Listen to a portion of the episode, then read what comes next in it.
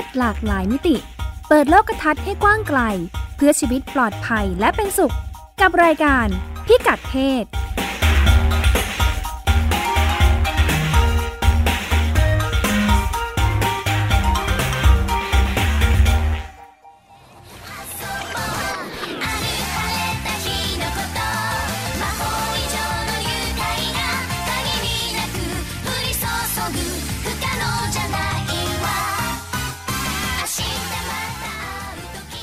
สวัสดีค่ะ ต้อนรับคุณผู้ฟังเข้าสู่รายการพิกัดเพศนะคะ โดยดิฉันรัชดาธราภาค และพงศธรสโรธนาวุฒิครับ เสียงที่ได้ฟังไปเมื่อสักครู่ คือเสียงการ์ตูนญี่ปุ่น วันนี้เราจะคุยกันเรื่องการ์ตูนญี่ปุ่นใช่เราไม่ได้จะคุยกันเรื่องการ์ตูนญี่ปุ่น แต่ว่าอ่าการ์ตูนญี่ปุ่นเชื่อมโยงกับเรื่องเพศและเด็กนะนะ อ่าคือเรื่องเพศบ้านเราและเด็กเนี่ยอ่าช่วงปีที่ผ่านมาเนี่ยสังเกตเห็นได้ชัดเป็นประเด็นเรื่องอาที่เราเจอกันบ่อยเนาะถ้าเป็นข่าวอาชญากรรมทั่วไปเนี่ยอ่าเราเห็นมีครับผมเด็กเล็กที่ถูกล่วงละเมิดทางเพศ อะไรต่ออะไรเนาะอ่าหลายเรื่องเป็นเป็นคดีรุนแรงจนถึงข่มขืนฆ่าด้วยอืมใช่ไหมคะ แล้วก็อ่าถ้าครับโตผมขึ้นมาอีกหน่อยก็จะเป็นกรณีเรื่องการอ่าละเมิดทางเพศในสถาบัน ในโรงเรียนในอะไรต่ออะไรบ้างนะคะ ทีนี้ก็เลยน่าสนใจว่านี่แหละในประเทศอื่น โดยเฉพาะอะญี่ปุ่นอ่าประเทศอื่น เวลาพูดถึงเรื่องเพศกับเด็กเล็กแบบเนี้ยมันไม่ได้มีอืมแค่มิติของข่าวอาชญากรรมอย่างเดียวครับ มันมีอะไรได้อีก คุณพงศธรก็เลยอืมไปสำรวจมาให้ฟังกันค่ะ แล้วการ์ตูนมันเกี่ยวอะไรกับที่เราเปิดเพลงตอนต้นด้วยอืมอ่ามาฟังกันครับ ค่ะ คุณรัชดารู้จักคำว่าคาวาอิไหมครับคาวาอิได้ยินกันบ่อยเนาะ คุณผู้ฟังก็ต้องอืมเคยได้ยินคาวาอิคาวาอิวัฒนมันแบบอารมณ์น่ารักอะไรอย่างนี้เหรอ น่ารัก ญี่ปุ่นอ่าารักญี่ปุ่นต้องแบ๊วจังเลยเออจะต้องเป็นมีญี่ความปุ่นญี่ปุ่นค่ะ ครับเออญี่ปุ่นเป็นชนชาติที่คลั่งไคล้กับความเป็นคาวาอิครับ เป็นหนึ่งในส่วนหนึ่งของวัฒนธรรม pop culture มันมาพร้อมๆกับยุคที่ญี่ปุ่น มีอัตราการเจริญเติบโตทางเศรษฐกิจค่อนข้างสูง แล้วก็ ช่วงนั้นเป็นช่วงที่ญี่ปุ่นคิดค้นผลิตภัณฑ์ใหม่ ๆ เพื่อเอาออกสู่ท้องตลาด แล้วก็เกิดมาเป็นวัฒนธรรมบริโภค ที่เน้นความน่ารัก ทุกอย่างในญี่ปุ่นจะต้องมีความน่ารักคาวาอิคาวาอิค่ะเวลาเราไปญี่ปุ่นเราก็จะเห็นอ่าแม้แต่ดิฉันนึกถึงอืมว่าถ้าเป็นอะไรนะคำอธิบายคู่มืออะไรต่ออะไร มันจะไม่ได้เป็นแค่แบบอืมตัวหนังสือแห้งๆ มันจะต้องมีการ์ตูนการ์ตูนมีภาพประกอบ อ่า อืมหรือว่าอย่างเช่นเราไปเอ่อเที่ยวเล่นตาม สถานที่ท่องเที่ยวของญี่ปุ่นก็จะมีกิมมิคเล็กๆค่ะน้อยๆที่ให้ดูแบบน่ารักอย่างเงี้ยครับ มีค่ะการการเอาตัวการ์ตูนหรือว่ามาเดินไปเดินมาหรืออะไรอย่างเงี้ยครับค่ะอ่าเหมือนเป็นวัฒนธรรมเป็การ์ปะเทศตูนแห่งความวัฒนธรรมการ์ตูนวัฒนธรรมความน่ารักครับผมค่ะทีนี้มันมีศัพท์อีกคำหนึ่งคือคาวาอิเนี่ยมักจะใช้เรียกรวมๆค่ะรวมๆทั่วไปทุกอย่างคาวาอิได้หมดอ่าเรามีอีกวัฒนธรรมหนึ่งคือเรียกว่าวัฒนธรรมโมเอะโมเอะไอไอไอนี่ไอตอนแรกคำนี้เราเริ่มไม่ก็งงค่อยคุ้นละไปอ่านนิยามมา วัฒนธรรม pop culture ของญี่ปุ่นเนี่ยครับมันมาพร้อมกับกระแสของหนังสือการ์ตูน และภาพยนตร์การ์ตูนแอนิเมชันค่ะมันเลยเกิดความคลั่งไคล้ตัวการ์ตูนค่ะมากๆทั้งตัวการ์ตูนชายและตัวการ์ตูนหญิงครับเกิดเป็นวัฒนธรรมคลั่งความโมเอะตกลงโมเอะโมหมายเอะถึงหมายถึงว่า ถ้าเทียบภาษาไทยคือคำว่าใจบางจังเลยหรือกร้าวใจจังเลย คุณไหมฮะคุณรัชดาสับวัยรุ่น นิดนึงอ่าช่วยขยายความนิดนึงค่ะ ใจบางจังเลย อ่าคือพอจะพอจะนึกออกอยู่อะ เหมือนอารมณ์เหมือนแบบเอ่อโดนใจเราอะ ถูกจริตเราอืมมีความแบบโมเอะโมเอะมากเลยคือมีความน่ารักแบบที่เราชอบอะอืมคนญี่ปุ่นค่ะจะยึดถือความคาวาอิเป็นศูนย์กลางอยู่แล้วค่ะก็ดูเหมือนรู้สึกว่าแบบมันโดนใจเราจังเลยตัวการ์ตูนคนนี้การมีหน้าตาแบบนี้มีบุคลิกแบบนี้อ่าเป็นหนึ่งในวัฒนธรรมคลั่งไคล้ตัวการ์ตูนที่เรียกว่าความโมเอะทีนี้ความโมเอะนะครับ มันมาพร้อมกับสิ่งที่เราเรียกว่าโอตาคุที่เราเคยคุยเคยคุยกัน อืมอืมค่ะโอตาคุความจริงมันมันมาเอ่อนิยามกว้างๆนะครับ มักจะใช้กับคนที่คลั่งไคล้อะไรอย่างใดอย่างหนึ่ง อย่างรุนแรง แล้วก็เป็นแฟนคลับขนาดหนัก คือต้องตามเสพทุกสิ่งทุกอย่างที่เกี่ยวข้องกับสิ่งนั้นๆ เหมือนเป็น FC จริงๆ เป็นเป็น FC แต่ขั้นหนักกว่าเออ ถ้าเราเคยดูรายการแฟนพันธุ์แท้ก็อาจจะเนี่ยมีความหนักรุนแรงกว่าแฟนพันธุ์แท้ค่ะอ๋อแต่ไม่ไม่ได้ใช้ครักับบคน ไม่ได้ใช้กับคนใช่ไหมคะใช้กับคนครับที่อ๋อเป็น แต่ว่าคนคนนั้นจะอาจจะคลั่งไคล้อะไรก็ได้อ่าไม่ได้ไม่ได้ต้องอ๋อไปคลั่งไคล้ดาราอะไรอย่างนี้อ่าไม่ไม่ใช่ไม่ใช่อาจค่ะจะต้องคลั่งไคล้สิ่งของสิ่งของอย่างเช่น บางคนชอบประวัติศาสตร์อ๋อก็จะมีนะเป็นเรื่องราวโอตาอ่าสิ่งที่สนใจโอตาคุใช่คือใช้เป็นเรียกคำรวมๆแต่โดยทั่ว ๆ ไปเนี่ยครับในนิยามของคนญี่ปุ่นเนี่ยโอตาคุมักจะใช้จำกัดกับคนที่คลั่งการ์ตูนและแอนิเมชันอืมค่ะ อืมส่วนใหญ่ category นี้มันจะใหญ่ที่สุด แล้วก็ มีจำนวนคนติดตามค่อนข้างเยอะ บ้านเราก็รับมานะ เวลามาอย่างนี้ก็จะเริ่มเริ่มนึกไปถึงคอสเพลย์อะไรอย่างนี้ใช่ไหมคะใช่ใช่อันนี้เขาก็เรียกว่าเป็นโอตาคุชอบแต่งตัวโอตาคุถ้าคอสเพลย์ถ้าไม่ชอบถึงระดับหนึ่งเนี่ยไม่ลุกขึ้นมาแต่งตัวเป็นการ์ตูนที่เราชอบนะ อืมมันต้องมีความพยายามระดับหนึ่งแหละไม่งั้นค่ะเขาไม่เสียเงินไปซื้ออาชุดมาแต่งอย่างน้อยต้องลงทุนแล้วก็ออกแสวงหา แล้วก็ต้องมีใช่ครับอีเวนท์ที่แบบจะไปอืมด้วยเป็นกลุ่มคนใช่ค่ะ ใช่อย่างบ้านเราก็จะมีจัดงานแฟร์เล็ก ๆ ที่เป็นศูนย์รวมแบบคนชอบการ์ตูนญี่ปุ่นอะไรเงี้ยจัดงานหนังสืออะไรก็ตามก็มีครับ แต่ว่าของบ้านเรามันจะไม่ได้ใหญ่เท่าของญี่ปุ่นของญี่แต่ปุ่คนจะจัดเราก็รับมาเป็นเต็มๆเลยเนาะมันไม่มีความเป็นอืมไม่ได้ปรับใช้เนาะเช่น มาถึงบ้านเราปรับเป็นอะไรอะบ้านเราการ์ตูนเรามีอะไรรามเกียรติ์ข้าอะวไรเหนียวเงี้ยมะม่วงอ๋อค่ะอันนั้นเก่าไปนิดนึงรามอาจเกียจะรติ์มีจิตรกรรมฝาผนังเลยอืมอาจจะมี บ้านเราไม่ค่อยชัดเจนนะครับอ่าค่ะอาจจะด้วยแหละ แต่ของญี่ปุ่นเนี่ยครับ มันจะมีความชัดเจนสูงมากจนกระทั่งที่ว่าคนนักนักวิชาการฝรั่งตกใจว่ามันดูหมิ่นหมิ่นเมเมๆนะยังไงอืคะมคือถ้าคือคือถ้ามองด้วยสายตาต่างชาติเข้าไปในวัฒนธรรมโมเอะแล้วก็วัฒนธรรมโอตาคุเนี่ยครับเขาจะเอ๊ะอีหยังวะ มันจะมีความอีหยังวะอืมได้ค่ะเหรอ คือ นักจิตวิทยาฝรั่งเนี่ยเขาก็คุยกันแล้วก็บอกว่ามันเป็นเหมือนการสร้างโลกอีกใบอ่าเป็นคนที่มีสองโลกเนาะโลกจริงกับโลกแฟนตาซีค่ะโลกโอตาคุหรือว่าโลกที่เราชอบคลั่งไคล้การ์ตูนเนะครับเป็นโลกตอบสนองจินตนาการที่ไม่มีทางเป็นจริงในโลกได้อืมอืค่ะมมีเส้นมีเส้นกั้นบางๆ ระหว่างความลามกด้วยครับคือมีนักวิชาการฝรั่งเนะครับ ญี่ปุ่นไม่ค่อยมีญี่ปุ่นไม่ได้ยกประเด็นนี้ขึ้นมา ฝรั่งยกประเด็นขึ้นมาว่ามันเป็น การเพโดฟิลถ้าภาษาไทยแปลว่าเออล่วงละเมิดเด็กหรือเปล่าโรคโรคถ้าเป็นโรคใช่ไหมโรคหรือเอ๊ะอ่าเป็นโรคคลั่งเด็ก อ่า ถ้าถ้าเป็นการถ้าเป็นคลั่งโรคเด็กนี่จะเป็นเป็นเป็นอีกคำหนึ่งแต่ว่าก็จะเป็นอาการที่อืมชอบชอบเด็กอย่างนี้ใช่ไหมคะครับผมแต่เป็นความหมายของเป็นอาการเรื่องมีคลั่งเด็กคลั่งเด็กมีความหมายของเพศสัมพันธ์อ่าอยู่ด้วยเลยไหมเรื่องเพศอยู่ด้วยเลยไหมใช่ค่ะมีเรื่องเพศอยู่ด้วยค่ะ มีการมีความคลั่งเด็กหรือเปล่า การเอาตัวการ์ตูนที่เป็นเด็กอย่างนี้ยครับมาแสดงภาพในเชิงวัฒนธรรมโมเอะหรือว่าบางทีเอาตัวการ์ตูนมาแบบ แต่งตัวนุ่งน้อยห่มน้อยค่ะอ่าซึ่งวัฒนธรรมเอ้ยซึ่งกฎหมายญี่ปุ่นยังบอกว่าไม่ใช่ผิดกฎหมาย เพราะไม่ได้แสดงภาพเด็ก เป็นแค่ตัวการ์ตูนอืมคือเขาแยกชัดเจนนะครับ ระหว่างสื่อที่เป็นคนจริง ๆ กับสื่อที่เป็นตัวการ์ตูน คือถ้า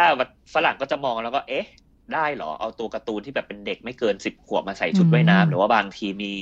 การแสดงภาพแสดงท่าทางในเชิงสอบเป็นเรื่องเพศค่ะฝรั่งเขาก็จะสนใจ ในขณะที่เอ่อสังคมญี่ปุ่นรวมถึงกฎหมายญี่ปุ่นเอง บอกว่านี่ไม่ใช่สื่อลามก ไม่ใช่หนังโป๊เพราะเขาก็ไม่จะคิดใช่ชัดเจนว่า ไม่ใช่ของจริง เป็นจินตนาไม่กาใช่รของจริง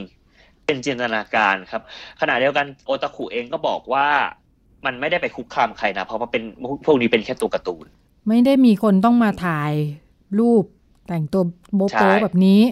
คนที่ดูใช่ก็ดูอยู่ไม่ได้ไปทำอะไรใคร ไม่ได้มีใครถูกละเมิดอืมคนที่ดูก็ดูการ์ตูนไปไม่ได้ไปทำร้ายใคร แล้วก็ค่ะมีกระทั่งถึงที่ว่าแต่งงานกับตัวการ์ตูนอย่างเงี้ยครับฝรั่งมองแล้วก็จะตกใจค่ะแต่ว่าคนญี่ปุ่นเองก็คิดว่าเป็นเรื่องหนึ่งในวัฒนธรรมโอตาคุค่ะก็จะมีงั้นจัดงานเป็นลำเป็นสันเอ่อ วิธีคิดของบ้านเราอาจจะถ้าคุณฝรั่งตกใจเราอาจจะคล้ายกันกับฝรั่งมากกว่าไหมเออคือของอืมเราเนี่ยถ้าเจอสื่ออะไรพวกเนี้ยเราก็ชัดเจนมากว่าทั้งหมดคือสื่อลามกและผิดกฎหมายนี่แหละ ไม่ว่าจะครับไม่มีรายละเอียดอะว่าจะอยู่ในรูปแบบใดยังไงก็ตาม ผิดหมดอืมถ้าเกี่ยวข้องกับผิดหมดเรื่องเพศโดยเฉพาะเด็กเนี่ยชัดเจนผิดแน่นอน เออเขาบอกว่ามันน่าจะเกิดขึ้นเพราะว่าสังคมญี่ปุ่นเนี่ยครับอันนี้ฝรั่งวิเคราะห์เนาะค่ะน่าจะเป็นเพราะว่าสังคมญี่ปุ่นเขามีเป็นสังคมที่มีความเครียดสูง แล้วก็มีความกดดันทั้งชายและหญิงเลยว่าต้องแต่งงานหาเงินค่ะขณะเดียวกันเออมันมีความแบ่งกันชัดเจนมากครับในสังคมญี่ปุ่นแม้กระทั่งในสื่อเอง หรือว่าค่านิยมของสังคมเขาจะมีศัพท์ที่เรียกว่าเซชุนกุลชดาคือไม่เคยค่ะเคยได้วัยินนี้ไหมสับเยอะนะคะ ศัพท์เยอะศัพท์เยอะค่ะมันเกี่ยวข้องกับวัฒนธรรมญี่ปุ่นครับค่ะเซชุนมันคือมันหมายถึงความเป็นหนุ่มสาวที่เป็นพลังบริสุทธิ์นะครับ เออวัฒนธรรมความเชื่อแบบนี้ของญี่ปุ่นมันจะจำกัดให้คือช่วงเวลาที่ไม่เรายังไม่เรายังอยู่มัธยมนะครับ เป็นช่วงที่สดใสแล้วก็เป็นช่วงที่บริสุทธิ์เป็นช่วงที่ชีวิตมีความสุขที่สุดแล้วอืม วัฒนธรรมความหนุ่มสาว เพราะฉะนั้นถ้าเลยจากวัยนี้ไปอะมันคือยุคที่เราต้องทำงานหาเงินชีวิตมันจะมีแต่ความเครียด มันจะไม่มีความฝันมันจะน่าหดหู่น่าเบื่อ เพราะฉะนั้นมันจะมีความเชิดชูความความเยาว์วัยของคนอืมในสังคมญี่ปุ่นค่ะอืมและด้วยและด้วยการที่ประเทศชาติมีแต่คนแก่แต่ไปหมดเพราะฉะนั้นความเป็นหนุ่มสาวก็จะได้รับการเชิดชูค่อนข้างสูงครับ ว่าเป็นเหมือนพลังของชาติเป็นความเยาว์วัยที่มันสดใสดูแล้วชื่นใจจังเลย ค่ะอ่าถ้าเชื่อมโยงกับเศรษฐกิจมันก็เหมือนเป็นพลังพัฒนาเศรษฐกิจด้วยเนาะใช่อาจจะมีความเกี่ยวข้องด้วยค่ะทีนี้มันก็เลยเกิดความหมกบุ่นว่า ความหนุ่มสาวเนี่ยแหละเป็นสิ่งที่ดีอ๋ออมค่ะ แล้วพอเราเลยจากวัยนี้ไปเนี่ย มันจะเป็นชีวิตที่มีแต่ความเครียดละอ่ามันจะต้องทำงานแต่งงานก็ต้องเก็บเงินหาเงินอะไรเงี้ยครับ ก็จะเป็นความ ค่ะความเครียดที่เกิดขึ้นทำให้คนต้องหลบหนีจากความเครียดตรงนี้กลับไปสู่สิ่งที่เราเรียกว่าการ์ตูน แล้วก็อ๋อแอนิเมชันค่ะ เพราะว่าชีวิตใช่จริงทำไม่ได้ละ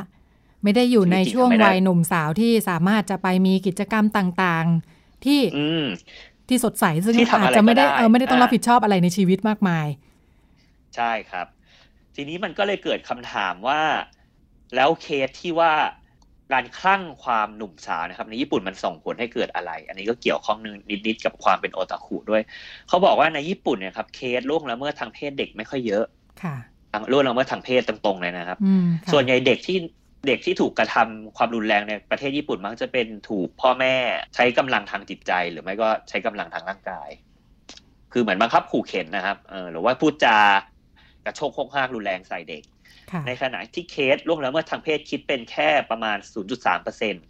อืมค่อนข้างน้อยนะครับ ถือว่าค่ะน้อย แล้วก็ส่วนใหญ่ผู้กระทำผิดมักจะเป็นเครือญาติพ่อเลี้ยงอืมแม่เลี้ยงหรือบิดามารดาอืมก็ว่าไป ถ้ากระทำกับเด็กนะคะ คือจะคือมีเคสหนักๆจริง ๆ ที่เป็นบุคคลแปลกหน้าเข้ามากระทำความรุนแรงต่อเด็กครับก็เออแล้วก็เป็นคดีใหญ่โต สื่อก็ประโคมข่าวว่าเป็นฆาตกรเป็นอาชญากรที่เรียกว่าอาชญากรโอตาคุใช้ศัพท์นี้เลยครับอืมแล้วคนค่ะก็ตกใจกันอืม แต่ว่าเป็นเคสที่เกิดน้อยมากในช่วง 20 ปี 30 ปีนี้มา คือมีประมาณแค่สองสามคนเท่านั้นเองที่เป็นผู้กระทำผิดแบบรูปแบบอย่างนี้ ค่ะ อืมคือคือลักพาตัวเด็กแล้วก็บางทีล่วงละเมิดทางเพศเด็กจับข่มขืนเด็กนะครับเป็นฆาตกรอืมแล้วก็สุดท้ายลงมือฆาตกรรมเด็กอะไรอย่างเงี้ย คือมีคือมีครับ แล้วก็สื่อก็ตกใจคนประชาชนก็ตกใจ โดยอืมโดยแนวโน้มสังคมเขาอาจยาอาจยากรรมเยอะไหมคุณมงสะทร ไม่เยอะครับผมไปดูตัวเลขมาค่อนข้างต่ำเป็นสังคมที่อืมมีความปลอดภัยสูง มีความปลอดภัยค่อนข้างสูง แล้วเขาก็ทำไงเนาะน่าสนใจจัง ใช่ คือเป็นประเทศที่ค่อนข้างมีปลูกฝังให้คนมีความรับผิดชอบต่อสังคมค่อนข้างสูงอืมเลยครับ แล้วก็มีความกดดัน คือในแง่หนึ่งมันก็เป็นดาบสองคมให้กดดันว่าเนี่ย พอเลยวัยเยาว์วัยไปแล้วก็ต้องมีความรับรับผิดชอบต่อตัวเองแล้วก็ครอบครัว อืม คือเป็นดาบสองคมเหมือนกัน กำลังนึกถึงขึ้นมาว่าเอ่อเรื่องความปลอดภัยในสังคมญี่ปุ่นเนี่ยเราเคยคุยกับคุณวิลาวันเวียงทองเป็นศิลปินไทยที่ครับไปมีโปรเจกต์ที่ญี่ปุ่น แล้วก็ไปศึกษาเกี่ยวกับเรื่องอานักบวชหญิงเอ่อเปรียบเทียบไทยกับญี่ในปุ่นญี่ปุ่นอ่าทำให้คุณวิลาวันตอนนั้นมาเล่าให้เราฟังว่าแกไปดูเรื่องอานักบวชหญิงภิกษุณีของญี่ปุ่นเนี่ยเออเขาสามารถอืมคล้ายๆ พระธุดงค์ของไทยที่สามารถเดินจาริกได้ แล้วครับของเขาก็ก็ก็ไปผนวกกับการท่องเที่ยวด้วยนะ เหมือนกับว่าในวัดอืมที่อ่าผู้หญิงสามารถไปเดินจาริกได้ในยนักท่องเที่ยวสามารถมาทดลองเดินได้ด้วยเหมือนกันอ่าคุณครับทุกอ่าอย่าวิงลาวันก็ไปไปทดลองอ่าใส่ชุดแบบเป็นอืมเป็นภิกษุณีแล้วก็ออกเดินหลายวันเนี่ยแต่ว่าครับผมเออทำให้สิ่งอืมที่เจอคือเอ๊ะบ้านเราไม่น่าทำได้แบบนี้ ที่ผู้หญิงจะเดินคนอ่าเดียวตามท้องถนน แล้วก็ไปแวะพักที่โน่คนรับที่นี่เออแต่เขาปลอดภัยสูงอืมเออสามารถทุกคนทำแบบนี้ได้หมดเลยนะคะ ด้านหนึ่งก็เป็นโอกาสที่ทำครับให้ผม ถ้าเทียบเนาะบ้านเราผู้หญิงเดินแบบนี้ไม่ได้เนี่ยอืมผู้ชายพระธุดงค์อะเดิที่นสามารถครับเดินได้ ผู้หญิงก็เสียโอกาสที่จะอ่าเรียนรู้ปฏิบัครัติบผมในลักษณะนี้ อืมอันนี้แทรกเข้ามา อีกปัญมีแทรกเข้าอีกปัญหาหนึ่งในญี่ปุ่นคือ คือมันไม่มีเคสที่ทำร้ายเด็กอย่างเป็นจริงเป็นจังแล้วก็ไม่ได้เกิดขึ้นลืมๆอย่างเงี้ยไม่ได้เป็นข่าวค่ะบ่อย แต่ว่ามันมีกรณีว่าเด็กเนี่ยครับเด็กหญิงหรือว่าเด็กวัยรุ่นที่อายุยังไม่ถึงบรรลุนิติภาวะถูกล่อลวงเข้าวงการถ่ายแบบ หรือเล่นหนังค่ะโปเล่นภาพยนตร์โปภาพยนตร์ผู้ใหญ่ หรือบางทีก็ไปยืนขายบริการ เพราะว่าเป็นวัยที่ เอ่อสังคมให้ให้สังคมชื่นชอบอืมมีตลาดสังคมชื่นชอบความเยาว์วัยมีตลาดคือ คือมันจะมีมุมเขาเรียกว่าเป็นโซนเลยครับ ที่เด็กผู้หญิงวัยมัธยม จะยืนเรียงกันให้เป็นเหมือนเพื่อนเที่ยวสำหรับชายหนุ่มอืมกฎหมายเรื่องค้าผู้ใหปญ่ระเวก็ณีจะเขาเป็นยังไงนะ ของญี่ปุ่นคุณพุงของเอาคุผิดณทอนผิด ผิดกฎหมายครับ แต่อันนี้คือแอบแอบแล้วก็ค่ะใช้การเลี่ยงบาลีคือไม่ได้ขายบริการแต่เป็นแค่เพื่อนเที่ยวอ๋อค่ะคือการเลี่ยงบาลี แต่ว่าจริง ๆ แล้วก็อาจจะมีเอ่อแอบขายบริการทางเพศก็อาจจะมีไปได้ค่ะขณะเดียวกันก็ยังมีธุรกิจสื่อลามกเด็กจริง ๆ มีนะครับ เอาเข้าจริงแล้วญี่ปุ่นเนี่ยกฎหมายเรื่องสื่อสื่อลามกเด็ก หรือว่าหนังโป๊เด็กเนี่ยครับเพิ่งจะมีการแบนเมื่อปี 2014 แต่คือแบนเพราะว่าโดนนานาชาติกดดัน อันนี้คือน่าสนใจเป็นข้อมูลใหม่เหมือนกันคือก่อนหน้านี้ญี่ปุ่นไม่เคยสนใจเลยครับว่าสื่อลามกเด็กหรือว่าที่เราเคยรณรงค์ให้แบบ เป็นสิ่งผิดกฎหมายนะเป็นสิ่งที่ละเมิดสิทธิมนุษยชนแล้วก็สิทธิเด็กขั้นรุนแรงนะครับ ญี่ปุ่นเพิ่งจะมีการยกเลิกเมื่อปี6ปี7ปีที่แล้วเองค่ะเนื่องจากแกมีวิธีคิดที่เป็นรากวัฒนธรรมที่ให้ความใช่ทำได้กับสิ่งเหล่านี้เซาะอยู่เนาะเป็นฐานค่ะ แต่ทุกวันนี้นะครับถึงแม้จะผิดกฎหมายก็ยังมีเคสเอาเด็ก ผู้หญิงตัวเล็กๆ อย่างเงี้ยเออในในข่าวที่เปิดหาข้อมูลมาคือ เป็นเคสคุณแม่เอาเด็กหกขวบมาถ่ายแบบใส่ชุดว่ายน้ำแล้วก็ทำท่าในเชิงลามกเซ็กซี่ลามกเลยเหรอทำท่าเซ็กซี่เออเซ็กซี่ดีกว่ายังไม่ถึงขนาดนั้นเออแต่คือเด็กใส่ชุดว่ายน้ำนะครับไม่ได้เปิดเผยส่วนหน้าอกก้นหรือว่าอวัยวะเพศเพราะฉะนั้นญี่ปุ่นถือว่าไม่ผิดกฎหมายไม่ได้สื่อลามกเพียงแต่ว่าเด็กทำท่าในเชิงเซ็กซี่ก็คือว่าหยวนหยวนทำได้ไม่เป็นไร ค่ะ ครับเป็นวิธีคิดของสังคมเขาแบบนี้ค่ะค่ะมาจากมาจากฐานวัฒนธรรมอีกแบบหนึ่งเหมือนกันเนาะทำให้บางทีพอเราไปเจอแล้วเราก็จะงงว่าทำไมแบบนี้เขาถึงคิดว่าทำได้ทั้งที่มันไม่น่าจะทำได้ที่ไหนเขาก็ว่าผิดกันเนาะเเนื่องจากแกก็มีมีช่องวิธีคิดของแกอยู่ ก็เลยสงสัยค่ะ เรื่องพอมาถึงเรื่องการละเมิดทางเพศเด็กเนี่ยนะ ของบ้านเราเนี่ยอพอเห็นว่ามันมีคดีค่อนข้างเยอะ แล้วก็คดีรุนแรง แล้วก็อย่างที่ทราบกันว่า จำนวนหนึ่งเป็นคนใกล้ชิดคนในครอบครัวเด็กเนาะอ่าอย่างเราทำงานกับพี่ๆพยาบาลที่อยู่ในพื้นที่เนี่ย เจอบ่อยมากว่าทั้งทั้งเด็กทั้งวัยรุ่นเนี่ยนะที่ถ้าวัยรุ่นเนี่ยเรื่องการตั้งครรภ์การตั้งท้องเนี่ยหรือว่าเด็กเด็กที่ถูกละเมิดทางเพศเนี่ยพอมาแล้วเนี่ยก็พบว่าเป็นจากคนที่อยู่ในครอบครัวจากญาติญาติจากปู่จากตาอะไรเยอะแยะไปหมดนะคะ แล้วก็สังคมไทยเองเนี่ยฉันว่าการพูดถึงโรคใคร่เด็กอ่า pedophile ครับ พูดถึงกันมาระยะหนึ่ง แต่พอลองไปลองเปิดเปิดข้อมูลดูในอินเทอร์เน็ต ว่าเอ๊ะแล้วมันมีเคสที่มีการเป็นข่าวอาชญากรรมเนี่ยมันเชื่อมโยงกับเรื่องนี้ไหมไม่พบว่ามันเชื่อมโยงกันเออแต่ว่าโรคนี้ถูกเขียนถึงในลักษณะของบทความเพื่อแนะนำข้อมูลเชิงสุขภาพเฉยๆแต่ไม่ไม่ได้ไม่ได้ไปเชื่อมโยงกับเหตุการณ์ก็เลยเอ๊สงสัยว่าเกิดอะไรขึ้นนะคะ ก็เลยลองไปดูข้อมูลของทางสายกระบวนการยุติธรรมเนี่ยนะ ไปดูสถิติผู้ต้องขังจากคดีทางเพศของกรมราชทัณฑ์นะคะ เมื่อหนึ่งกรกฎาปี2563 นะคะ คดีที่ว่าเนี่ยอของปีที่แล้วข้อมูลค่อนข้างใหม่ คดีคดีทางเพศเนี่ยนะ 9,566 คนนะคะ ที่เป็นผู้กระทำหมายถึงเป็นแค่3%ของอผู้ต้องขังนะคะ ผู้ต้องขังเนี่ยมีถึงสามแสนกว่าคนนะเเพราะฉะนั้นคดีทางเพศเนี่ยไม่ได้เยอะ แต่อย่างไรก็ดี โดยเฉพาะถ้าเป็นคดีทางเพศที่ละเมิดเด็กเนี่ยก็จะเป็นคดีที่เป็นข่าวโด่งดัง เพราะว่ากระทบกับความรู้สึกประชาชนนะคะ เพราะว่าเป็นความรุนแรงที่กระทำต่อเด็กเนี่ยแต่ถามว่าอ่าดิฉันไปเปิดเจอในในออนไลน์ของสำนักงานกิจการยุติธรรมของกระทรวงยุติธรรมนะคะเขาเขียนเป็นถามตอบไว้อะเออแกก็ตั้งคำถาม ถามเองตอบเองเนาะว่าไอ้แล้วการทารุณทำร้ายเด็กทางเพศเนี่ย ของบ้านเราจากสถิติที่ว่าเนี่ย มันหมายถึงโรคใคร่เด็กด้วยไหม มีส่วนด้วยไหมนะคะมีการพูดถึงไหม มีการเออแต่ว่าเนี่ยเขาเขียนไว้อยู่ว่า พอถามลงความสงสัยแกถามเองเนี่ยตอบเองว่า คนที่เป็นโรคใคร่เด็กเนี่ยนะอาจจะนำไปสู่การทำร้ายทางเพศหรือไม่ก็ได้อแล้วหลายคนกรณีที่เจอเนี่ยก็ก็คงไม่ใช่หมายถึงว่าคนที่เป็นโรคนี้เนี่ยไม่จำเป็นต้องไปละเมิดคนอื่นนะแกก็อาจจะเป็นของแกทันทีที่ไม่ได้ลงมือทำเนี่ยไม่มีความผิด เพราะฉะนั้นค่ะ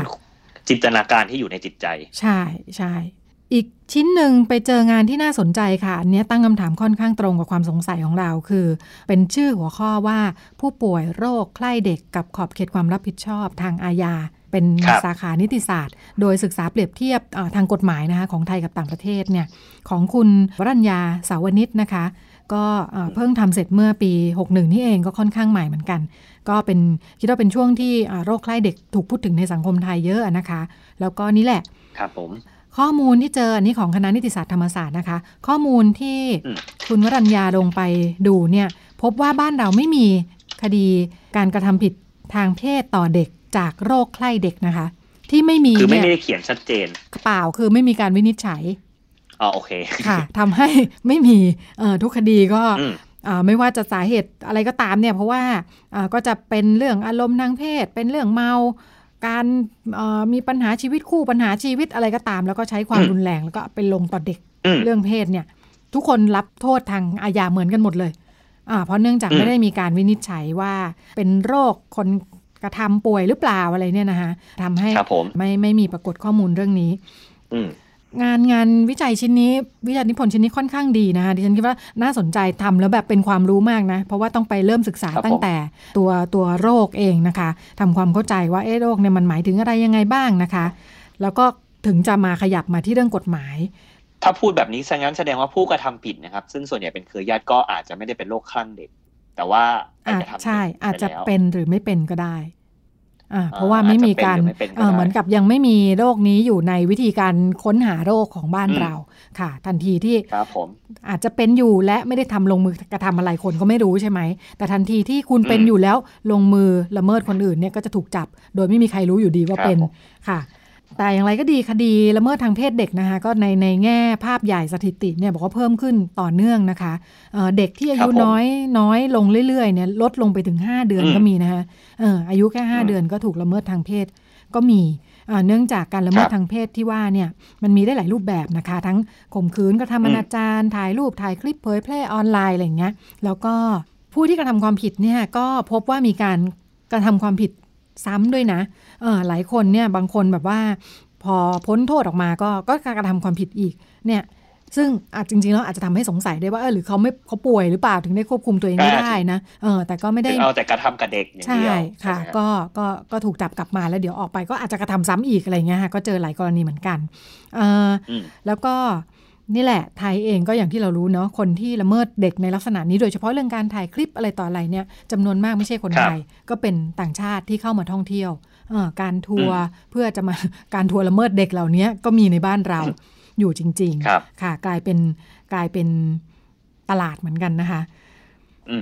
อ่าอย่างบ้านเราเนี่ย ถ้ามีเซ็กกับเด็ก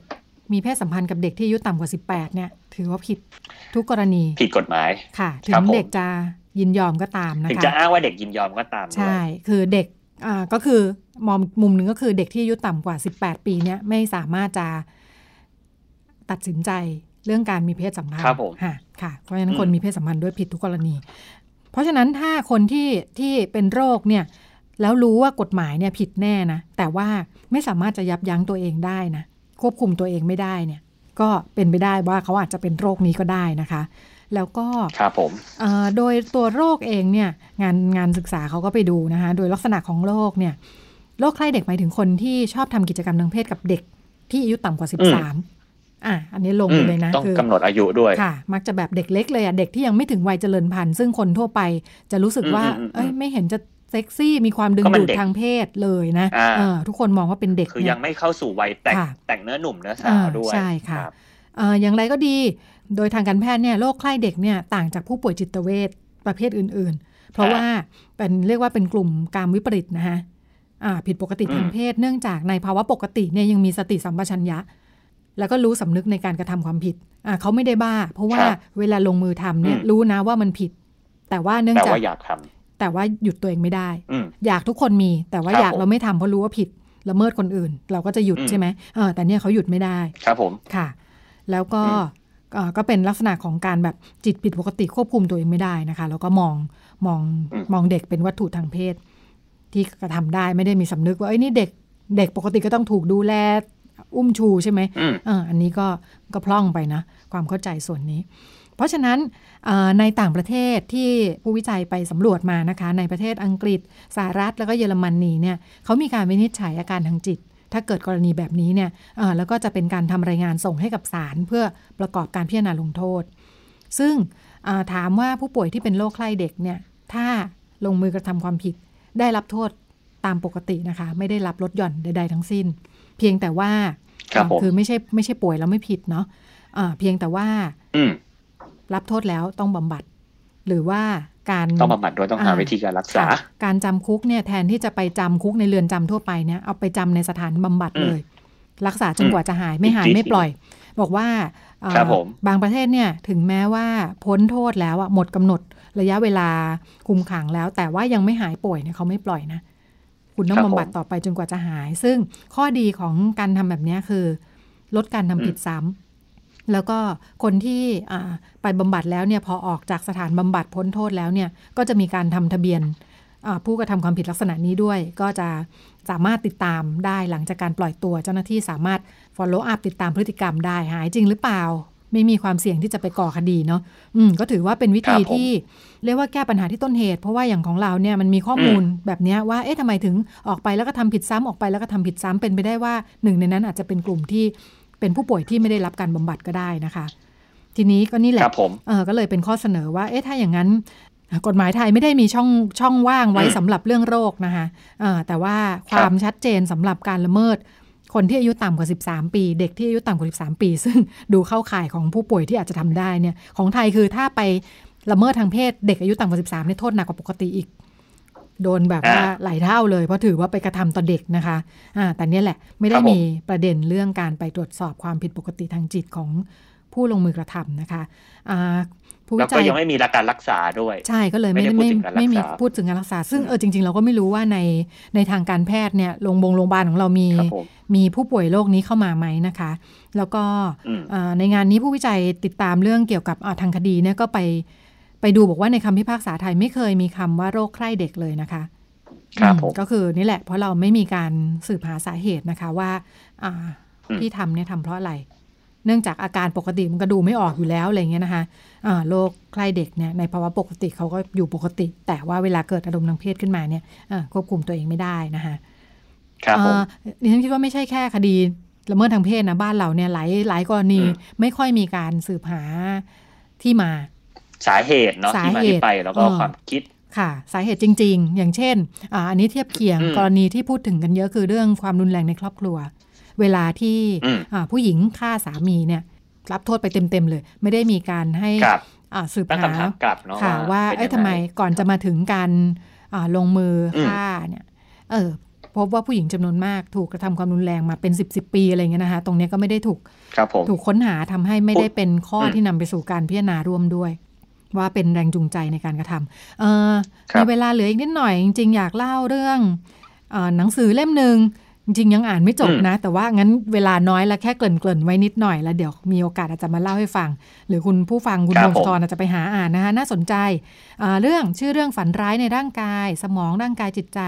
ในการเยียวยาบาดแผลทางใจ ชื่อยาวมากนะคะ เป็นหนังสือแปลเนื่องจากยังอ่านไม่จบสักทีเนี่ยห้าร้อยแปดสิบหน้า คนที่เขียนเป็นหนังสือแปลคนที่เขียนเป็นคุณหมออ่าแล้วก็คุณหมอท่านนี้สนใจเรื่องการบำบัดรักษาคนที่ผ่านเหตุการณ์ร้ายในชีวิตเออเพราะเมื่อกี้เราพูดถึงมิติของคนกระทำเนาะแต่ว่าคนที่ถูกกระทำเนี่ยเอ้ยน่าสงสัยว่าแบบเอ้แล้วเขาบำบัดเยียวยากันยังไงนะคะ คุณหมอท่านนี้เล่าเรื่องด้วย 2 กรณีใหญ่ ๆ คืออหนึ่งกลุ่มคนที่ผ่านเหตุการณ์สงคราม อ่าคุณหมอเป็นเป็นชาจะเป็นโรคแบบหนึ่งเลยค่ะ เป็นเป็นเป็นอเมริกันนะคะซึ่งอ่ามีกรณีที่ต้องรับเคสเยอะมากสำหรับคนที่ผ่านเหตุการณ์รบเนาะสหรัฐก็มีทหารผ่านศึกใช่ไหมเออแล้วเราก็รับรู้เหมือนแกก็บ้าๆบอๆเนาะอยู่อยู่เต็มเลยเราก็จะเห็นในหนังบ้างอะไรบ้างที่ยังใส่ชุดทหารอยู่ยังอะไรก็ไม่รู้นะอ่าแต่คุณหมอเนี่ยยังมีความหวาดกลัวหลังจากผ่านสงครามมาซึ่งเป็นกันเยอะ ใช่ มีหลายอาการแล้วก็พบว่ากรณี ของอาการแบบนี้คล้าย ๆ กับคนที่ถูกละเมิดทางเพศ ตั้งแต่วัยเด็กเออซึ่งมักจะเป็นการละเมิดจากคนในครอบครัวค่ะ ก็บอกว่าคุณหมอเนี่ยเริ่มในเริ่มในเป็นความสนใจเพื่อการค้นหาสาเหตุ แล้วก็วิธีการรักษาในยุคที่เรื่องเขาเรียกอะไรคะนูโรไซน์คืออะไรคะประสาทประสาทวิทยาประสาทวิทยาเออประสาทวิทยาเนี่ยเริ่มเติบโตก้าวหน้าใช่ไหมทำให้มันมีการสแกนสมอง เออทำให้จากที่เดิมเนี่ยคุณหมอเล่าว่าอย่างเดิมเนี่ยจิตเวชเนี่ยไม่ได้มีเป็นสาขาที่ไม่มีความรู้แบบหมออื่นๆนะที่หมออื่นเขาแบบเอ็กซเรย์ได้แต่จิตเวชเนี่ยเหมือนรักษาอยู่แบบ ไม่รู้สาเหตุทางร่างกายมันคืออะไรคุยอ่าคุยกับคนไข้อย่างเดียวเออเหมือนคุยเออแต่พอทันทีที่มีการสแกนสมองเนี่ยทำให้เห็นเลยว่าหลายหลายคนที่มีอาการป่วยเนี่ยมันมาจากการทำงานที่ผิดปกติของสมองเลย อ่าแล้วก็ครับผมเกี่ยวกับระบบประสาทด้วย ค่ะ คือเห็นชัดเลยว่าสมองส่วนเหตุผล เช่นอย่างของกลุ่มที่ผ่านเหตุการณ์สงคราม หรือว่าเด็กที่ถูกละเมิดทางเพศในครอบครัวเนี่ย สมองส่วนที่ที่จะทำงานได้ปกติส่วนเหตุผลส่วนอะไรเนี่ย มันมันมันทำงานลดลงอะประสิทธิภาพมันลดลงอ่าเขาอธิบายอ่าเร็วๆ อย่างเช่นเอ่อสมองส่วนที่เป็นสัญชาตญาณเนาะอันเนี้ยพัฒนามาก่อนครับผมอ่าสำหรับมนุษย์อืมซึ่งอ่า มันจะเป็นเรื่องสัญชาตญาณที่ alert เราตลอดว่าเวลาเจออะไรที่เป็นภัยคุกคามน่ากลัวอะไรเงี้ยเนาะเออเราจะครับสู้เราจะหนีหรือเราจะแกล้งตายเลยอืมอ่าแต่ว่ามันก็จะพัฒนามาเรื่อย ๆ โดยที่สมองส่วนเหตุผลเนี่ยส่วนเหตุผลเนี่ยพัฒนาช้ากว่า แล้วก็ค่อย ๆ เติบโตครับขึ้นเนาะแต่ว่าคนที่ผ่านเหตุการณ์ร้ายเนี่ยเหมือนว่าความผิดปกติอะที่ดิฉันนี่ซับซ้อนเท่าที่คนอ่านทั่วไปจะพึงเข้าใจเนาะ เหตุครับสมองส่วนที่เป็นสัญชาตญาณเนี่ยมันเหมือนส่งสัญญาณ เตือนตลอภัดยเวลาเออเตือนภัยตลอดอ่าเวลาทั้งที่เหตุการณ์ร้ายมันจบไปแล้ว เออ แต่ว่าครับผมในความรู้สึกของคนมันไม่จบอะคนนั้นอะไรอย่างเงี้ยค่ะ เออทำให้อืมแบบเอ้ยสมองอันเลิศตลอดจะอยู่จะสู้จะหนีจะแกล้งตายอยู่แบบเนี้ยทำให้การใช้เหตุผลของเขาไม่ทำงานเออโดยเฉพาะคนที่ถูกละเมิดทางเพศในวัยเด็กเนี่ยเอ่อกระทบเยอะเนื่องจากเด็กเนี่ยต้องการการคุ้มครองดูแล แล้วก็เติบโตมาในช่วงการพัฒนาที่ ต้องมีคนปกป้องเนาะที่จะทำให้เขารู้สึกว่าเอ้ยชีวิตมันปลอดภัย โลกมันปลอดภัยแล้วเขาจะครับพัฒนาตัวเองพัฒนาเอ่อทักษะด้านต่างๆ แต่ทันทีที่คนที่เขาอยู่ด้วยแล้ว ควรจะปกป้องเขาแต่มากระทำทางเพศกับเขาเนี่ยเขาจะไม่รู้จะหันหน้าไปพึ่งใคร แล้วเด็กก็ขอความช่วยเหลืคอรับไม่ได้ ก็ยังก็ต้องยืนอยู่ตรงนั้นน่ะต้องอยู่ตรงนั้นหลายคนก็อยู่กับมันเป็นสิบสิบปี ถูกละเมิดซ้ำๆซ้ำๆไปเรื่อยๆเนาะเออก็ สมองก็จะถูกกระตุ้นให้มีความหวาดใช่กลัวตลอดค่ะ มันทำให้อ่าอย่างบ้านเราเนี่ยก็น่าสนใจว่าอ่าดิฉันไม่แน่ใจเรื่องการบำบัดรักษารวมทั้งการติดตามตอนช่วงที่เขาโตแล้วเนาะแต่ว่าอย่างอย่าครังบเล่มเนี้ยก็จะเล่าให้ฟังถึงว่าโอ้โหหลายกรณีเนี่ยเขาเขาไปเคสที่เข้ามาคือคนที่โตแล้วทั้งนั้น แล้วก็หลายครั้งไม่ได้มาด้วยปัญหานี้แต่มาด้วยปัญหาอื่น ๆ แต่พอสืบค้นไปแล้วเนี่ยพบว่าอันเนี้ยเป็นปมสำคัญ ที่ถ้าไม่ในชีวิตค่ะ ถ้าไม่ไม่อืมแก้ไม่คลี่คลายเนี่ย ก็จะไปรักษาบางครั้งอาการอาจจะไปออกที่แบบโรคกระเพาะด้วยซ้ำอะไรเงี้ยนะคะเออมันไปครับที่ผมอาการร่างกายอื่น ๆไปเลย หรือว่าอาการทางจิตที่ตัวเองเออไม่สามารถอะไรก็ไม่รู้หลายอย่างมาก โดยไม่รู้ว่าเป็นเพราะอะไรนะคะหรือว่าเนี่ยแหละรวมทั้งการที่ไม่หนีอะเออเขากลายเป็นคนที่ไม่หนีอืมเมื่อเจอเหตุการณ์ร้ายนะ เอออืมอันนี้อันอันที่เขายกตัวอย่างมาน่าสนใจบอกว่าถ้าเทียบกับ อย่างเช่นสุนัขอย่างเงี้ยถ้าถูกช็อตไฟฟ้านะเวลาถ้าเดินผ่านประตูนี้แล้วถูกช็อตเดินผ่านประตูแล้วถูกช็อตเนี่ยสุนัขที่ถูกช็อตบ่อยๆเนี่ยนะมันจะต่างจากหมาก็จะที่ไม่ไม่เคยเจอเลยคือหมาที่ไม่เคยเจอครับเลยเนี่ย พอมาเจอไฟฟ้าปุ๊บมันจะวิ่งหนี แต่หมาอ่าที่เจอบ่อยๆเนี่ยพอเจอไฟฟ้าตรงนี้ปั๊บมันจะนั่งนิ่งๆแล้วนั่งทนอยู่อืมแบบนั้นครับแทนที่จะหนี เออเหมือนกับความว่าชินอืมเขาอยู่กับอยู่กับความทุกข์ที่รู้จัก มากกว่าจะไปหนีไปสู่ความปลอดภัยที่ไม่รู้จักอะพอฉันอยู่กับความอืมความไม่ปลอดภัยมาตลอดชีวิตเออเช่นเดียวกับกรณีของเด็กที่ถูกละเมิดทางเพศทำให้เรื่องเพศเนี่ยอยู่ในชีวิตเขาตลอดและเขาก็มีแนวโน้มจะถูกละเมิดไปเรื่อย ๆ ตลอดทั้งชีวิตเป็นต้นนะคะ อืมก็เป็นเรื่องราวที่จริง ๆ แล้วมีประเด็นที่น่าสนใจติดตามอีกหลายเรื่องเลย ครับค่ะ ก็คงจะได้ หาโอกาสนำมาฝากกันในแง่มุมต่างๆนะคะ ช่วงนี้หมดเวลาแล้วค่ะ เดี๋ยวเราไปต่อกับคุณหมอโอในช่วงเรื่องเพศเรื่องลูกค่ะ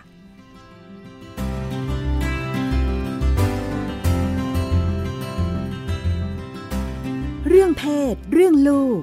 เรื่องกังวลของพ่อแม่ มีทางออก คุยกับหมอโอ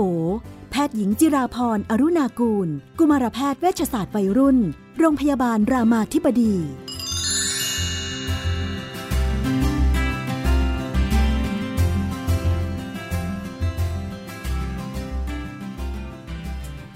ในช่วงเรื่องเพศเรื่องลูกเราอยู่กับคุณหมอโอนะคะ สวัสดีค่ะ สวัสดีค่ะ พี่นุ่นสวัสดีท่านผู้ฟังด้วยค่ะ เป็นเรื่องของอ่าวันนี้มาโจทย์จากคุณแม่เลี้ยงเดี่ยวนะคะ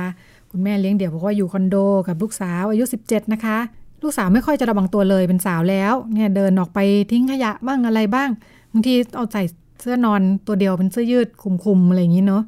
ชั้นนงชั้นไหนก็ไม่มีนะเอ้ยเดินออกไปได้ยังไงตายแล้วถึงที่พักจะปลอดภัยก็เถอะคุณแม่บอกว่าที่พักเนี่ยปลอดภัยนะเป็นคอนโดที่ดี ไม่เคยมีเหตุร้าย อย่างไรก็ดี มันไม่เหมาะเตือนลูกแล้วลูกก็บอกว่าไม่เห็นเป็นไรเลยไม่มีใครเดือดร้อนแม่ทำอย่างไรดี เออ ก็ฟังลูกเนาะ คือ คือบางทีเราก็ยึดโยงกับตัวเราว่า การโป๊อ่าพอไม่มีนี่คือไม่มีชุดชั้นในอ่าเราก็จะมองว่ามันโป๊มันไม่เหมาะสมอะไรเงี้ยอันนี้คือลูกออกมาทิ้งขยะ ซึ่งมันนอกก็ห้องเดินออกไปในชั้นอะไรอย่างเงี้ยนะอ่าส่วนมากที่ทิ้งขยะก็จะอยู่ใช่ในชั้นอะไรอย่างเงี้ยทีนี้ใช่หไม่แน่ใจว่าปัญหาของคุณแม่เนี่ย มันแค่ไม่มีเสื้อใน หรือมันตั้งแต่ใส่ชุดนอน เพราะบางคนเนี่ยนึกออกไหมมันก็จะรู้แค่สึกชุดแค่นอว่านก็ไม่เรียบร้อแค่ยแล้วใส่ชุดนอนแล้วเดินออกไปข้างนอกเนี่ยค่ะ คนสมัยก่อนนี่ก็อาจจะแบบรับไม่ได้ นี่คือค่ะไม่สุภาพใส่ชุดนอนออกมาเดินเหินนอกบ้านได้ยังไง คือขอบเขตของแต่ละคนไม่เท่ากันใช่แน่ใช่ๆค่ะ ก็อาจจะลองกลับมาเขาเรียกว่าทำงานกับตัวเองก่อนเนาะว่าค่ะเอ๊ะคำว่าไม่โอเคของเราอะจริง ๆ มันคืออะไร มันเป็นเรื่องของการไม่โอเคที่ไม่ใส่ที่ใส่ชุดนอนออกไป หรือไม่โอเคแค่ไม่มีเสื้อใน ทีนี้เนี่ย เราก็ต้องมามองในมุมของลูกนะคะ คือเราเราไม่โอเค เพราะอะไร เพราะเรารู้สึกว่ามันแบบมันไม่สุภาพหรือมันกลัวอันตราย อันตรายคุณแม่ก็บอกไม่ค่อยอันตรายหรเออกอคุณแม่ก็บอกว่าเพราะฉะนั้นอาจจะไม่ใช่เรื่องอันตรายอ่าก็จะเป็นแค่เราอ่ารู้สึกว่า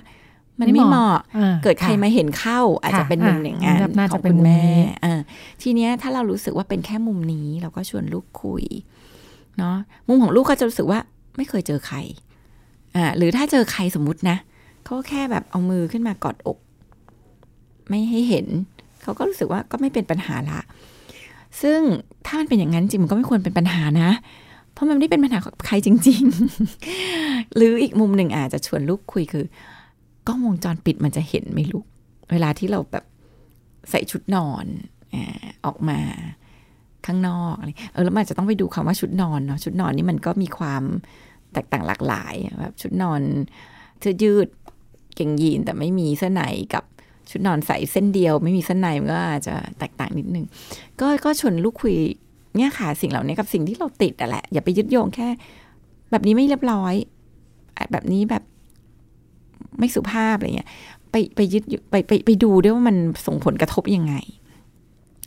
ถ้าลูกบอกไม่เจอใครไม่เคยเจอใครมันก็ไม่น่าเป็นปัญหา ถ้าลูกบอกว่าเจอใครก็แค่เอามือขึ้นมาบังอกก็ไม่โปละหรือโอ้ยหนูทำหนูก็ห่อห่อไหลใส่โค้ง ไม่มีใครสนใจหรอก เอาจริงก็อย่าไปยุ่งกับเขามากเลยเพราะมันก็ตัวเขาเนาะอืม เขาไม่ได้เดือดร้อนก็อย่าไปเดือดร้อนอะไรกับมันมากอแต่ก็ชวนลูกคุยว่าเออมันอาจจะมีกล้องวงจรปิดนะลูก มันเห็นหรือเปล่า มันซูมแล้วมาดูได้ไหมว่าเราโป๊อยู่อะไรเงี้ย อาจจะชวนเขามองในบริบทว่าให้ระวังมากขึ้น แค่นี้แหละ อืม อย่าไปนั่งลบกับลูกกับเรื่องที่ บางทีมันก็อาจจะไม่ได้เป็นปัญหาอะไรจริง ๆอะ่ะ โดยเฉพาะแม่บอกว่าอันตรายก็ไม่มีอะไรหรอก มันก็แค่ความเรียบร้อยอะ่ะบางทีคำว่าเราก็ไปยึดติดกับคำว่า เรียบร้อยอืมบางทีมันก็เรียบร้อยของเราก็ไม่จำเป็นต้องเรียบร้อยของเขาเนาะอืมประเด็นใกล้เคียงกัน ก็น่าจะความต่างตรงนี้แหละ ความต่างของรุ่นของวัยเนาะอ่าค่ะอันนี้ก็คือก็สังเกตแหละทั้งคุณลูกสาวและสาวๆยุคใหม่เนี่ยเขาจะแต่งตัวอ่าเปิดเผยนิดนึงใช่ไหมอ่าก็มีครูบาอาจารย์ก็จะมีเสียงบ่นมานะบอกว่าโหปิดเทอมทีนี้แบบอืมแทบจะบล็อกลูกศิษย์เลย เพราะทุกคนก็จะไปทะเลแล้วก็ใส่ไปกินนี่ตัวเล็กๆอะไรอย่างเงี้ยนะคะบอกว่าอะผู้หลักผู้ใหญ่ดูแล้วก็บอกว่าโป๊อะอ่าอืมมองเรื่องนี้ยังไงดีถ้าอย่างนั้นก็ควรจะทำไงกับมันดีไหมก็ก็อย่าดูทำยากเหมือนกันลูกถ้ายังเราจัดการรู้สึกยากว่าเลย นี่ลูกศิษย์ถ้าเรารู้สึกว่าดูแล้วเป็นปัญหาเนี่ย ก็ ก็อย่าไปดูมัน เริ่มเป็นเรื่องที่อยู่นอกเหนือสิ่งที่จะจัดการได้อยู่เหมือนกันนะใช่เอใช่เพอราะเพว่าราะกรณีนี้เอาจริงคือคือคือค่ะต้นเรื่องของก็ไม่ได้มองว่าเป็นปัญหาเนาะค่ะแล้วเอาจริง ๆ ก็ต้องบอกงี้ค่ะว่า ณปัจจุบันสังคมเราก็การถ่ายชุดว่ายน้ำเวลาไปทะเลบิกินี่อะไรเนี่ย คือสังคมมันก็ไม่ได้มองว่าเป็นเรื่องโป มากขึ้นต้องบอกอย่างนี้พี่นุ่นมันก็ป็ดานราเซเลบก็จะถ่ายถ่ายลงทุกคนไอจีหมายถึงไม่ใช่ทุกคนหมายถึงว่าค่ะส่วนใหญ่ก็จะมีดารามไปองเป็นเรื่องทะลธรรมดาเออมองเป็นเรื่องธรรมดาก็คือ ก็ไปไว่ายน้ำทะเลก็ใส่บิกินี่อะก็เป็นเรื่องธรรมดา เขาก็คงไม่ใส่ถ้าไม่ชุดไทใส่ยเนี่ยอาจจะดูแปลกอ่าใช่ไหมเขาเออก็ก็เอางี้มันมันมันก็ไม่ได้เป็นเรื่องธรรมก็เป็นเรื่องสิทธิค่ะของเขา ที่เขาจะใส่เนาะมันต้องมองว่ามันดูเป็นเรื่องธรรมดามากขึ้นจริง ๆ ที่เขาจะใส่แล้วก็โพสต์ลงโซเชียลมีเดียอืมคือ คือคนหลายคนก็มองว่าเขาก็ไม่ได้อายใครที่เขาจะใส่บิกินี่เดินชายหาด แล้วก็ต่อมาเขาก็ไม่ได้อายใครที่เขาจะใส่บิกินี่เดินชายหาด แล้วมีคนหมื่นแสนล้านคนเห็น คือเขาก็มองว่าอันนี้มันก็เป็นเป็นเรื่องปกติเออหลายคนนึกถึงว่าถ้าเป็นสมัยก่อนเนี่ยไม่ได้ถ้าเป็นดาราเซเลบเนี่ยไม่ได้เลยถ้าจะใส่ชุดขนาดนี้เนี่ยต้องต้องขึ้นมาต้ลาอยงไทยรัฐ อ่าต้องจ่ายเหมือนต้องได้เงินนะใช่เออใช่เหมือนต้องใช่ได้ค่าจ้างอะอ่าอ่าเออแสดงว่าปกติเนี่ยไม่ทำเออเพราะว่าอ่ามัมันก็จะไปขึ้นอะไรนะมาลายไทยรัฐอ่านะสมัยนี้ต้องไม่รู้จักแน่เลย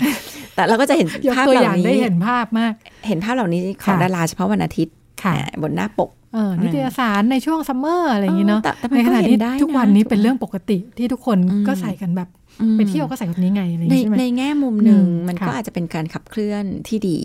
ค่ะมันจะได้ไม่ต้องเหมือนมีการแบบ คล้ายๆว่าขายอะความเป็นสิ่งเหล่านี้เป็นตัวเงิน เพราะว่าทุกคนก็ใส่มันเป็นธรรมดา เวลาที่เราใส่เสื้อผ้าเราก็ไม่แบบไม่ถูกไม่ถูกเอามามองว่ามันเป็นเรื่องคือฮาอะไรนะว่าทุกคนใส่เสื้อผ้าอืมการการการที่มันขับเคลื่อนเป็นเป็นเรื่องของอสิทธิเป็นเรื่องของความเป็นธรรมดาเนี่ย มันก็มันก็มีความมันก็มีแง่ดีในแบบของมันเนาะมันก็ทำให้เราก็ไม่ต้องถูกแบบ บูลลี่ถูกเหมือนกับบางคนถูกตกเป็นเหยื่อด้วยนะ มีภาพใส่บิกินี่ออกไปประจานอะไรเงี้ยคืออ่าไม่ต้องประจานละ เพราะว่าเป็นภาพที่ทุกคนก็ไม่ได้เป็นปัญหาอะไรเนาะแต่เดียวกันก็ก็จะต้องบอกเด็กๆว่า มันก็มีมุมที่ภาพเหล่านี้มันก็จะถูกนำไปใช้เหมือนกันนะ เช่นมันอาจจะถูกนำไปใช้ตกแต่งไปใช้อ่ในการแบบ เอาไปโฆษณาก็มีเนาะอ่าไปบงที่โฆษณาเอไปใช้ขายเพื่ของการขายของอ่านำไปใช้เพื่อกระตุ้นอารมณ์เพศ ในเว็บค่ะในบล็อกในกรุ๊ปอะไรต่างๆ เนี่ยค่ะถ้ารู้อย่างนี้ทียังเนี้ยโอเคอยู่ไหมเออมันเป็นค่ะหน้าที่ที่เราต้องตัดสินใจละ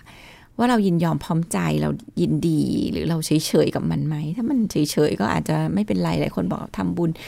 คือมันขึ้นกับเราละแต่ถ้าเรารู้สึกไม่โอเค เราอาจจะต้องระวัง ที่เราจะไม่ใช้ภาพเหล่านี้ มันก็จะกลับมาหลักการนั่นแหละว่าเราตัดสินใจทำอะไร เพราะอะไรเพื่ออะไร แล้วเราโอเคแต่กับละมันคนไหมแต่ละคนไม่เหมือนกันแต่ละคมีนะขีดไม่เหมือนกัค่ะนแต่ละคนก็บางคนรู้สึกโอ้โหยินดีเลยค่ะ ถ้าจะใช้รูปของเราไปแบบทำให้คุณสามารถระบายอารมณ์เพศ แล้วคุณไม่ไม่ไปข่มขืนใครอ่าสามารถจัดการด้วยตัวเองเนี่ยดิฉันแบบยินดีมากที่อ่า ดิฉันจะได้ทำประโยชน์อย่างนั้น คือมันเป็นเรื่องของมุมมองเรื่องของแง่มุม บางคนแบบว่ายรับไม่ได้สกปรกทำไมใช้รูปฉันอะไรอย่างเงี้ยคุณก็ไม่ทำมันประเด็นมันคือนี่คือเรื่องของการตัดสินใจของแต่ละบุคคล ว่าตัวเองเนี่ยช่างข้อดีข้อเสียในการโพสต์สิ่งเหล่านี้ลงในโซเชียลมีเดียมากน้อยแค่ไหน แล้วเรารับได้กับสิ่งที่จะตามมาหรือจะเกิดขึ้นหรือเปล่า เนาะเช่นอย่างเนี้ย รับได้ไหมที่ครูจะโทรมาด่า ที่จะทนไม่ไหวแม่จะรับไม่ได้เลยถ้าเราโพสต์บิกินี่ลงอันในนั้นก็เป็น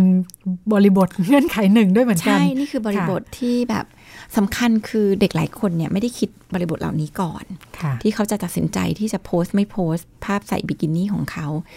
เอ่อเราก็เลยอาจจะต้องมีการแบบชวนชวนคิดชวนคุยนะคะ แล้วก็ ชวนลูกมองกว้างๆชวนลูกมองให้เห็นแง่มุมที่มันอาจจะไม่ใช่แค่วันนี้ เช่น วันหนึ่งข้างหน้าหนูอาจจะไปเป็นคุณครูอะไรเงี้ยหนูโอเคไหมลูก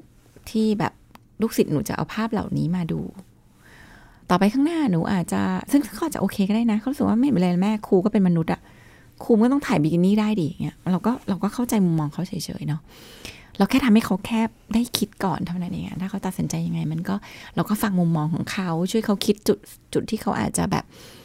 ไม่ได้คิดถึงอ่าถ้าเกิดต่อไปเกิดไปเป็นหมออย่างเงี้ยลูกคนไข้เห็นพวกนี้หนูโอเคเปล่าหนูรู้สึกว่ามันอะไรเงี้ยคือมันมันมันชวนคิดชวนคุยได้เลยนะ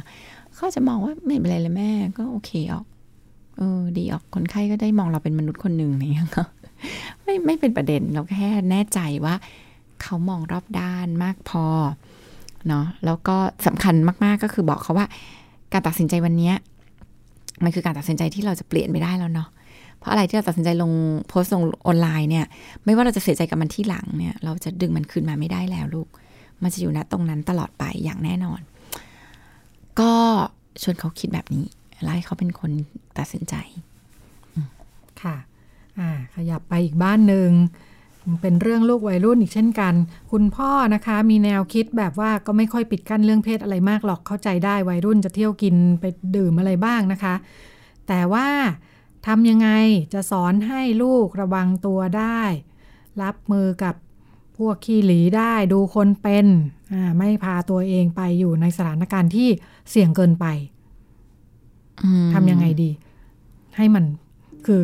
อยากให้พอดีพอดีเนาะให้ลูกอืมเรียนรู้ได้ด้วย และปลอดภัยด้วย อย่างนี้ใช่ไหมก็เอาจริง ๆ มันเรียนรู้มากที่สุดเมื่อได้ทดลองค่ะอืมทำยังไงถึงจะอยู่ในขอบเขตที่ความเสียหายยอมรับได้ ก็มีการพูดคุยกันตรงไปตรงมาเนาะว่าเรารู้สึกอะไรนะคะคือพ่อแม่ก็ควรจะคือพ่อแม่มีสิทธินะ คือไม่ได้แปลว่าแบบชีวิตวัยรุ่นก็ ปล่อยเขาใช้ชีวิตเนาะเรามีสิทธิ์ในฐานะพ่อแม่เรามีสิทธิ์ห่วง เรามีสิทธิ์กังวลแล้วเราก็มีสิทธิ์ที่จะพูดสิ่งเหล่านั้นออกมาด้วยนะ เพียงแต่ว่าสิ่งที่เราก็ต้องรู้ก็คือ การพูดของเรา การแสดงความห่วงใยของเราอะค่ะ มันอาจจะไม่ได้รับการตอบสนองได้ เพราะว่าเนื่องจากการที่เขาก็โตแล้วเขาก็มีความคิดในแบบของเขา มีความเชื่อในแบบของเขา มีคุณค่า บางอย่างที่เขาให้ไม่เหมือนกับเราเพราะฉะนั้นทำอะไรได้บ้างก็ คุยกับลูก อืมชวนเขาคุยเนาะชวนเขาคุย ว่าเขามองยังไง เขาคิดยังไง มีคนนึงเกิดมาจีบ หนูแล้วก็เข้ามาเบียดอย่างเงี้ย ลูกไปเที่ยวอย่างเงี้ย เกิดมันมาเบียดเบียด โดนหน้าองค์หน้าอกอะไรเงี้ยลูกทำไงอะ่ะ เนี่ยอย่างเงี้ยก็คือการแบบช่วยลูกสร้างภูมิคุ้มกันนะคะ ช่วยลูกที่จะทำให้เขาพอเห็นวิธีการแก้ปัญหาเนาะแล้วก็คือการระวังตัวเนี่ยมันก็ มันก็สอนผ่านการมีเจตนาประการไว้ก่อนโดยการชวนคิดชวนคุยของเรา กัดมองการแก้ปัญหาไว้ก่อนเนาะเดียวกันเนี่ยหลายครั้งมันก็เรียนรู้ผ่านความผิดพลาดแหละ ลงมือไปแล้ว ลงไปเที่ยวไปกินอะไร แล้วก็มีปัญหาที่แบบเจอ แต่ยังน้อยมีมีเราที่แบบมาคุยอะไรให้ฟัง ชวนหาวิธีการใหม่ ๆ ที่จะทำให้รอดทำให้ปลอดภัยอย่างเงี้ย หมอว่าบางทีก็พ่อแม่ก็ทำตรงนี้แหละ แทนการไปห้ามอย่างเดียวเนี่ย มันก็จะทำให้บางทีมันกลายเป็นเราก็ไม่ได้รู้อะไรอะ่ะคือโอกาสห้ามแล้วไม่ทำมีไหมก็ก็อาจจะเป็นไปได้นะคะแต่เดียวกันมันจะมีโอกาสหนึ่งที่เราจะต้องยอมสูญเสียไปก็คือ โอกาสที่เขาก็จะทำอยู่เหมือนเดิมแหละ แต่เราไม่ได้รู้ ซึ่งอันเนี้ยก็อาจจะน่าเป็นห่วงมากกว่า อืมค่ะแต่หาเดียวกันฟังแล้วก็ บอกความต้องการของเราแล้วบอกความรู้สึกเราแล้ว เราต่อรองได้นะคะ ไม่ได้แปลว่าเราก็จะปล่อยให้เขาแบบอยากเที่ยวเท่าไหร่ก็เที่ยวเลยเราจะต่อรองได้ว่าเอาสักเดือนละกี่ครั้งดีลูกที่มันจะโอเคอะไรเงี้ยที่เราจะไม่ได้อกสันขวัญแขวนทุกวันทุกคืนเนาะก็กองคุยกันตรงเนี้ยค่ะ จทย์ของคุณพ่อนอกจากคุณลูกแล้วก็ยังมีคุณภรรยาอีกด้วยทำยังไงดีคุณพ่อเนี่ยหัวก้าวหน้าประมาณหนึ่งยอมรับอืมลูกวัยรุ่นได้ภรรยาหัวโบราณมาก ห้ามลูกเดียวเลยอืมลูกจะสับสนไหมอ่าบางทีที่เราห้ามอะไรเนี่ยค่ะส่วนหนึ่งเป็นเพราะว่าเราเราเรากลัวอ่าเราไม่เห็นว่ามันเป็นยังไง เราไม่ได้รู้จักมันจริงๆเนาะเพราะฉะนั้นอันหนึ่งที่ทำได้ก็คือ เอาตัวเองไปรู้จักพาภรรยาไปเที่ย พื้วนบ้างที่ตรงนั้น อืมค่ะ คือเราก็ไม่ได้ไปเที่ยวอะเราไปรู้จักพื้นที่ที่ลูกเราไป ไปสังเกตการณ์อืม เราไม่ได้แอบไปส่องลูกด้วยนะ ไปต้องบอกลูกเลย ว่า เนี่ย แม่อยากให้พ่อเขา พ่ออยากให้แม่เขาเห็น ว่ามันเป็นไงมั่ง เออ เขาจะได้รู้ว่าเขาต้องกังวลอะไร หรือเขาจะได้ลดความกังวลของตัวเองลงอะไรเงี้ย ก็พาไปค่ะ พาเขาก็ลองไปเหมือนกับไปรู้จักพื้นที่อะ ที่ลูกเราจะเติบโตเรียนรู้เนาะก็เอาตัวเองไปรู้จักมัน รู้จักมันแล้วเราจะกังวลลดลง หรือรู้จักกันแล้วเราเห็นบางแง่มุมที่เรากังวลเราจะได้คุยกับลูกเราได้ขึ้นอยู่กับประสบการณ์คุณแม่ พอบอกว่าคุณแม่หัวโบราณเป็นไปได้คุณแม่อาจจะไม่เคยไป ถูกเป็นได้ทั้งค่ะหลายแบบบางทีเราก็ค่ะแค่เอาอันนี้ภาพของคนสมัยก่อนคือ คนเที่ยวผับเที่ยวบาร์คือผู้หญิงไม่ดีอ่าเที่ยวผับเที่ยวบาร์เท่ากับสูบบุหรี่กินเหล้า คือบางอย่างเดี๋ยวนี้มันก็ไม่ได้เป็นอย่างนั้นนะนะคะ มันก็เป็นอะไรที่เราก็ควรจะเรียนรู้กับโลกใหม่ๆเนาะปรับตัวว่า เออมันก็อาจจะไม่ได้เป็นอย่างนั้นหรอกหรือเออเราก็ไปเรียนรู้ว่าเออเขาสนุกยังไงกันนะ มีความสุขยังไงกันนะอะไรเงี้ยก็ไปรู้จักโลกของลูกจะได้แบบคุยกับลูกรู้เรื่อง จะได้เตือนอะไรลูกก็จะฟังมากขึ้น เพราะว่าเราเราไปเห็นมันมาจริง ๆ เราไปสัมผัสมาจริง ไม่ใช่เราคิดเอาในจินตนาการ เราก็ไปเตือนลูก ด้วยความกังวลของเรานะคะเดียวกันเนี่ยพอเขารู้สึกว่าเราพยายามที่จะเข้าใจเขาอยู่ในโลกของเขาเนี่ยหมอพบว่าวัยรุ่นเองก็วัยรุ่นเองเขาก็เปิดพื้นที่ให้เราแบบเตือนเขาได้มากขึ้น หรือเปิดพื้นที่เราเรียกร้องอะไรได้มากขึ้น เช่น แม่ไปดูแล้วแม่เป็นห่วงตรงเนี้ยนะแม่แบบอยากให้หนูโทรหาแม่อย่างว่าอย่างน้อยหนูก็ยังปลอดภัยดี สักอะ สองชั่วโมงไปแล้วโทรหาแม่หน่อยได้ไหมหรือมีอะไรขึ้นมาหนูไม่ได้โทรมาแม่จะได้รู้ว่าต้องมาดูหรือเป็นห่วงยังไง ต่อรองได้เมื่อเมื่อเราซื้อใจเขาได้อืมค่ะอ่าเหลือเวลาช่วงท้ายนิดนึง คุณพ่อคุณแม่อยากได้เทคนิคเลือกของเล่นให้ลูก ลูกสาวกับลูกชายเลือกของเล่นยังไงดี ก็เลือกของเล่นที่จริง ๆ ก็เลือกของเล่นมันมีรายละเอียดมากเลยค่ะ เอาเอาเป็นว่าพูดเฉพาะเรื่องเพศละกัน เพราะว่าเรื่องของเล่นจริงมันก็ต้องตามค่ะพัฒนาการตามวัยเนาะอยากพัฒนาอะไรพัฒนาถ้ากำเนื้อมัดใหญ่มัดเล็ก ภาษาสังคมหรือแค่เขาได้เอามาเรียนรู้ด้านไหนอะไรเงี้ยอ่าเอาเป็นว่าพูดเรื่องเพศเนาะอืมพยายามที่จะไม่เลือกของเล่น โดยการตีตราไปก่อน ว่าผู้หญิงเล่นอันนี้ผู้ชายเล่นอันนั้นอ่าอย่าอย่าอย่า ให้แนะนำก็คืออย่าพยายามทำแบบนั้น เพราะว่าเราก็จะแบบเขาเรียกว่าตีกรอบลูกของเราให้แคบว่า เด็กผู้หญิงเหมาะกับตุ๊กตา เด็กผู้ชายไม่เล่นตุ๊กตา ทั้งที่จริงการเล่นตุ๊กตาเนี่ยโอ้โห ก็สร้างอะไรหลายอย่างให้กับเด็กผู้ชายมาก สร้างความอ่อนโยน สร้างความสร้างจินตนาการเล่นโลเพลย์อะไรอย่างเงี้ยเพราะฉะนั้นพยายามไม่ตีตราเรื่องการเลือกของเล่นผ่านเรื่องเพศ แนะนำแบบนี้ละกัน นะคะ ก็คือเด็กผู้หญิงอยากเล่นหุ่นยนต์เล่นได้เลยลูก หุ่นยนต์เล่นหุ่นยนต์ก็เสริมจินตนาการหลายอย่างนะด้านการเคลื่อนไหว ด้านการเนาะหุ่นยนต์ต่างๆ มันมันมันทำให้ลูกเราเจอสิ่งที่ลูกเราชอบถนัด แล้วก็เรื่องของเล่นไงก็เรื่องของเล่นที่ลูกชอบ เรื่องของเล่นที่ลูกสนใจ โดยไม่ตีตรามัน และตีตีไม่ไม่ใช่ตีตราสิใช้คำว่าตีกรอบ ด้วยแนวคิดเรื่องเพศ ไม่ต้องเลือกสีฟ้าให้ลูกชายสีชมพูให้ลูกสาว เลือกขายของให้เด็กผู้หญิง เลือกไม้ม็อบถูพื้นให้เด็กผู้หญิงเนี่ยไม่เอาคือเด็กผู้ชายก็เล่นไม้ม็อบถูพื้นได้ถูพื้นอย่างเดียวเลยไปตลอดเลยไหมเออโถสร้างเสริมนิสัยไม่การดูแลบ้าน ส่วนมากคุณพ่อคุณแม่ก็จะมองว่าของเล่นเนี่ยเป็นแบบว่าของเด็กผู้หญิง อ่า สร้างนิสัยอืมและสร้างอะไรบางอย่างใช่ใช่ไหมค่ะไม่แล้วมันแล้วมันเลือกผ่านมุมมองเรื่องเพศของเราค่ะเราไม่ซื้อของเล่นที่เป็นไม้กวาด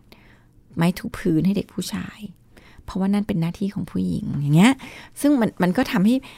มันก็ทำให้เขาเรียกว่าการผลิตซ้ำแบบนี้มันส่งต่อมาเรื่อยๆเด็กผู้ชายแต่งงานก็งานบ้านเป็นงานของเธอ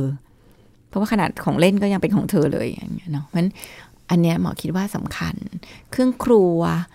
ของเล่นขายของเนี่ยเราก็ไม่ซื้อให้แต่เด็กผู้หญิง